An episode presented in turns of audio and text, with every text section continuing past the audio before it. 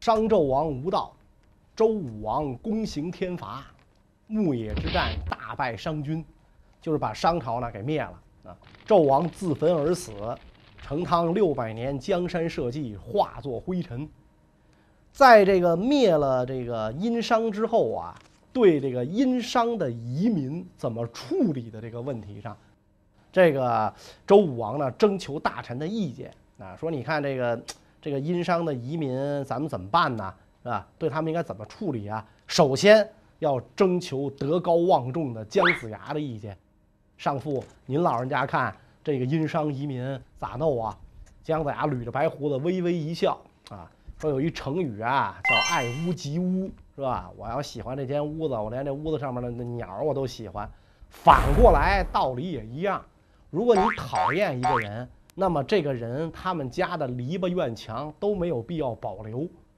他这话一说，周武王吓一跳啊！哎呦，那上父的意思是把殷商这帮老百姓咱全宰光了是吗？这可不行，这种族灭绝，这反人类罪是吧？这咱咱干不了这事儿啊，是吧？然后就就说这就沉吟了一下，这这这次不能听上父您的，您您这事儿太狠。然后呢，就问。别的大臣啊，说你们看看，呃，还有没有什么别的意见啊？然后有大臣呢就跟周武王建议说，我们把这个殷商这些移民里边啊，好人留下，坏人全杀了。周武王说，这操作起来难度太大了，谁也没在脑门上贴一标签写着坏人，让你杀，是吧？没有这样的呀，是吧？说这个事儿也不好办呢。啊，这个时候就转过头来问自己的四弟姬旦，这人姓姬名旦啊，所以叫姬旦。问他，因为他这个呃封地在这个周原地区，所以他呢就被尊为周公。周公旦就问他，这个老四，旦，你你你你你给我出出主意，你说这帮人应该怎么办？你说这帮人怎么办？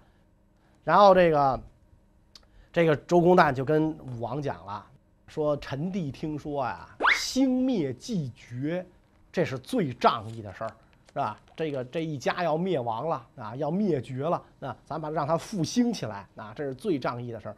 所以我认为呢，应该让这个呃殷人在他原来的土地上居住，我们派官员去管理，让他们奉祀他们的宗庙社稷，祭祀他们的祖先。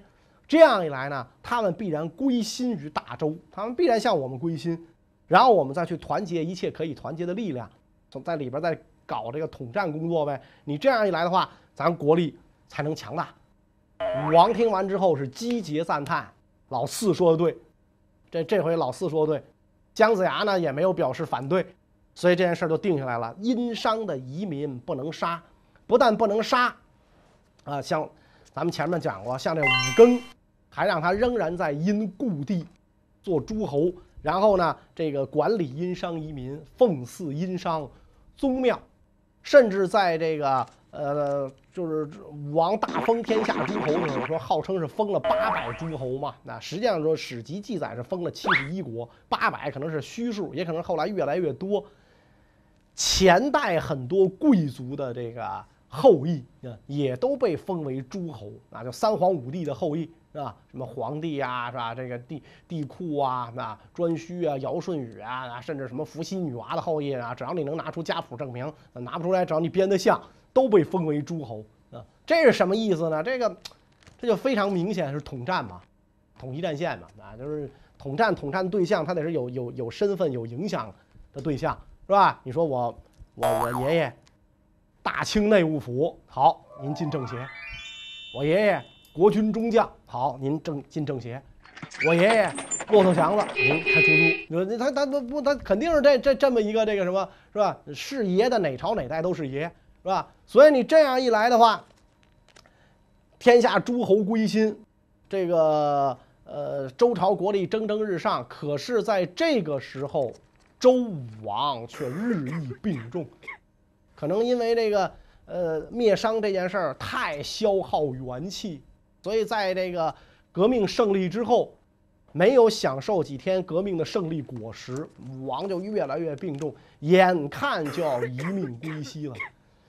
周公看到二哥病重，看在眼里是急在心头啊，所以怎么办？他就到这个宗庙里向列祖列宗祈求，太王啊、祭王啊、文王啊，向这些个祖先祈求，求各位祖先显灵。现在你们的元孙某，因为他不能叫他哥哥的名字嘛，是吧？其实就是姬昌嘛。你们的元孙某得了重病，眼看要不行了。我知道，这肯定是列祖列宗啊想他了，想让他呢去伺候你们，陪伴你们。但是他不如我呀，没我长得帅，没有我的文采好啊，我还比较有钱，是吧？他都不如我，所以如果祖宗们愿意让一位和子孙后嗣去奉祀你们，你们把元孙某留下，我啊不孝子孙旦愿意去侍奉大家啊，侍奉祖宗，你们看行不行？然后呢，把这个份这个祈祷文刻在这个什么龟甲兽骨啊，或者写在绸缎上。就藏之秘府啊，藏之秘府，然后祈祷。可惜他这个祖宗啊，比较这个执拗，我们不要长得帅的，我们就要姬昌。这样的话，武王姬昌没过多久就病逝了。那姬昌一死，他的儿子继位，这就是成王。成王当时年纪还小嘛，冲龄健作，只有十几岁，所以这个武王临终的时候就托付自己的四弟周公。你素有贤名，干脆我兄终弟及，我传你，你当国王得了。周公连连推辞，不不不不，别别这么干，殷商就这么干，乱了九世，咱们要吸取教训，绝对不能这么干。我坚决不当王。说呢，我愿意在这个您百年之后啊，我处理朝政，以待元子成人。我等着啊！我等着我的侄儿长大成人，我现在就就就就先代替他摄政，所以这就是历史上著名的周公辅成王，周公摄政啊。但是呢，这个真实的历史啊，周公摄政的时候也称王了，只不过后来儒家这个儒学兴起，特别讲究君臣大义，讲究这大义名分，而且儒家特别推崇周公啊，把周公呢尊为元圣。是是这个儒儒学的这种起点嘛，所以那这样的一个圣人，在有国王的情况下，怎么能自己称王呢？啊，这是一个污点啊！所以儒家兴起之后，为尊者讳，才说周公当年没称王啊，只称假王，对哎，就才才才这么讲。实际上，周公确实称王，辅佐成王，但是成王那个时候还小嘛，只能是跟着学见习国王。真正的国王是周公。周公为了不不这个辜负哥哥所托，呕心沥血、殚精竭虑、宵衣干食，是吧？来这个这个负负这个处理朝政。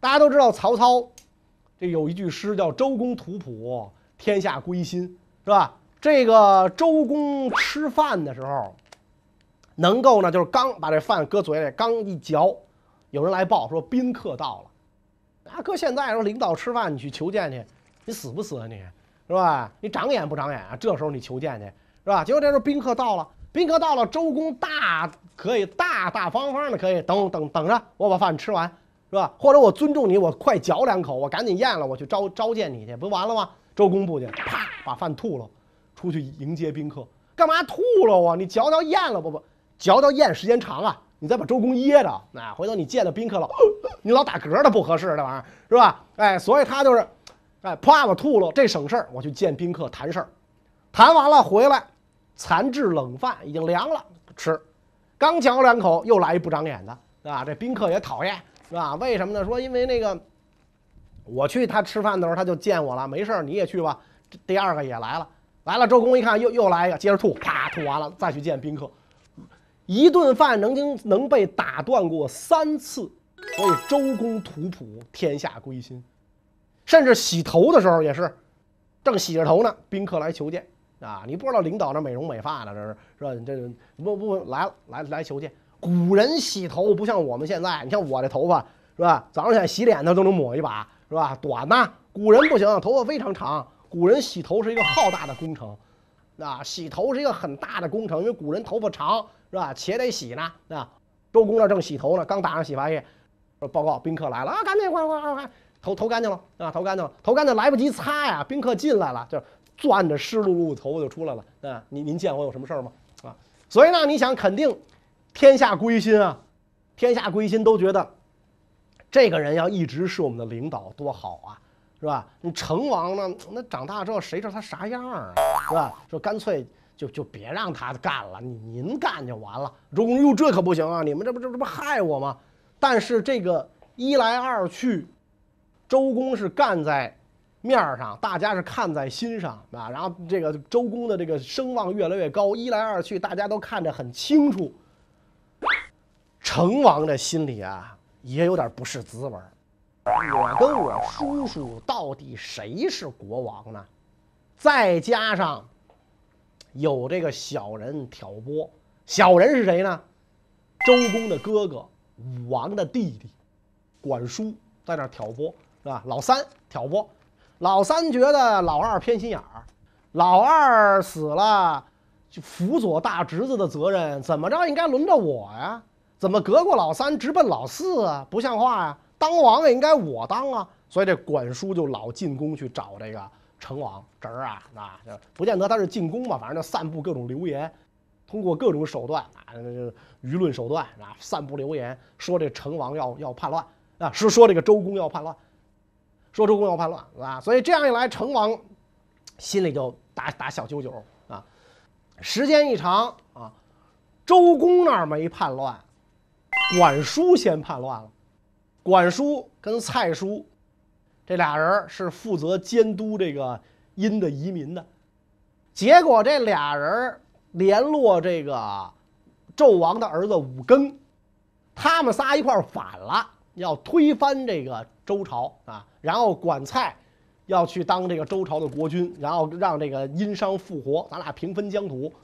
武庚当然乐意了啊！一场声势浩大的叛乱在东方就爆发了啊。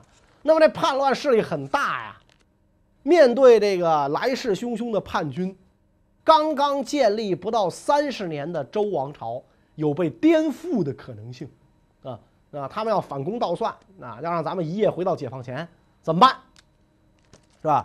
周公首先要征求朝中老臣的意见啊，首先要征求姜子牙的意见，所以就是说呀，这个姜子牙八十岁才被周文王碰上。这一定是一个传说。如果他真的是八十岁就被碰上的话，这个时候他老人家还健在，就一百一了，一百一还能理政，反正这种可能性我不信啊！我我不管你们信不信，反正我不信，是吧？所以征求他的意见，先做好这个老臣的工作，然后再征求自己其他兄弟们的意见，最后大家得出一致的结论：必须坚决镇压反革命，保卫来之不易的胜利果实。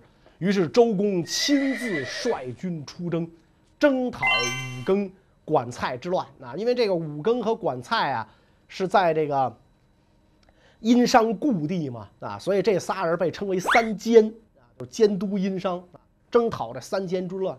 那么你想，大军出发，一下朝中精锐全部被带走了，被带走之后，这个大军出发，然后这个这个。仗一打是旷日持久啊，不一定这个事儿马上就能解决，所以在这种情况下，周成王在首都这个心中就是惴惴不安。大军全被我四叔带走了，甭管他平得了乱平不了乱，我现在是光杆司令一个，我真是寡人了，就我一个，平不了乱，这个管蔡和五更胜了，我没戏。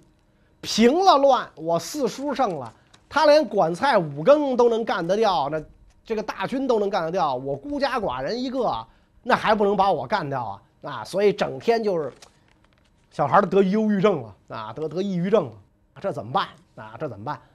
直到有一天，成王宫中闷坐啊，我叔叔会不会把我干掉啊？然后拿一根草棍往上撅，他干掉我，他不干掉我，他干掉我，他不干掉我，是吧？跟那儿弄，他就就咔一个雷，吓成王一跳，我的妈呀！所有东西啪掉地下了，而且这一掉地，他他一惊慌，哗，把身边一个小柜子碰倒了，这小柜子盛放的都是王室机密文件，啊，哗，文件撒一地，成王收拾这么机密的东西哪能让别人看见？你保密等级不够啊！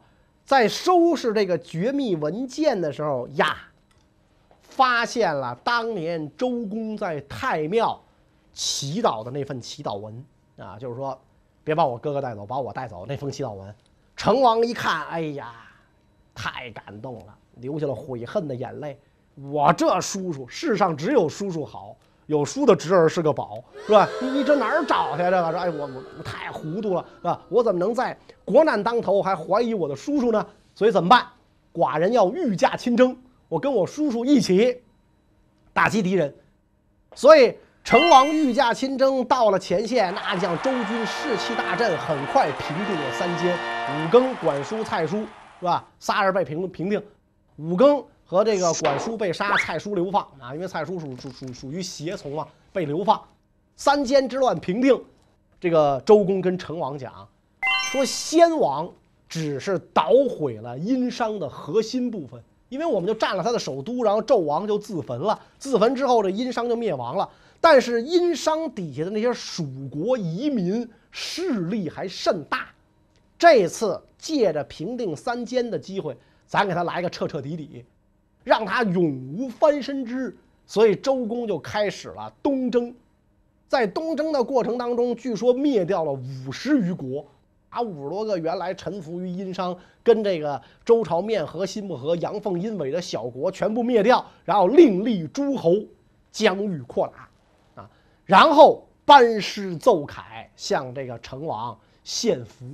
也就是说呀，周朝真正站稳了脚跟，是在这个周公的时候啊，才真正站稳脚跟。当然，周公更大的贡献是什么呢？就是。治理作乐啊，为什么儒家兴起之后这么推崇周公？治理作乐，制度创新，吸取以前王室内乱的教训，明确了嫡长子继承制，正妻所生的长子继位，太子只能有一个，王后所生，后世的这个这个这个这个什么诸侯王的世子，诸侯的世子只能有一个，正妻所生。明确了这一点，所以嫡长子相对于其他的这个儿子来讲就是大宗，比如说周天子就是大宗，姬姓诸侯对于他来讲就是小宗，小宗必须臣服于大宗，这是族长，是大家长。然后你这姬姓诸侯内部也是这样，是吧？国君的嫡长子继位做国君，其他的兄弟们封为卿大夫。啊，那么国君对于这些卿大夫来讲，他就是大宗；卿大夫是国君的小宗，卿大夫也是嫡长子继位，再往下分封，最低一级分封到士。所以卿大夫对于这些士来讲，他又是大宗，一级一级这样分封下来，权力就稳固了啊，永远要掌握在大宗的手里。所以这种制度被称为宗法制，对中国的影响啊，一直到今天。啊，所以今天就家里一般都是老大说了算嘛？为什么？就是这种宗法制这种影响根深蒂固啊，这变不了。然后通过各种礼乐制度，比如说这个这个这个呃，天子吃饭的时候看歌舞，可以上六十四个人，哎，可以上六十四个人是吧？然后你诸侯上多少个人？哎，所以这个到了这孔圣人的时候，看到鲁国的一个大夫他跳舞，竟然用六十四个人，孔圣人说：“是可忍也，孰不可忍也。”对吧？你一个诸你一个诸侯之下的大夫，你都用六十四个人，你只能用三十二个人嘛？那那搁今天，咱觉得你管着吗？我有钱，我把所有的超女包了，我一百二十八个人跳，你管着吗？成立文工团，你管着吗？是吧？啊，那会儿不行，是吧？天子带的这个冕旒冠，是吧？一搓板挂着十二串算算盘珠子，是吧？诸侯只能挂九串，是吧？这是有规矩的啊！你挂多了，挂多了，天子六师移之就把你灭了。所以周公这样的这个。勤勤恳恳辅佐成王，平定叛乱，治理作乐，就使得这个周朝的这个统治啊，就越来越走向这个稳固啊，越来越走向稳固。成王长大之后啊，周公正式举行了这个呃新老领导人权力交接仪式自己呢就退居封地，不再过问朝政啊，把这个把他的这个这个呃把这个朝政呢就都交付给了成王。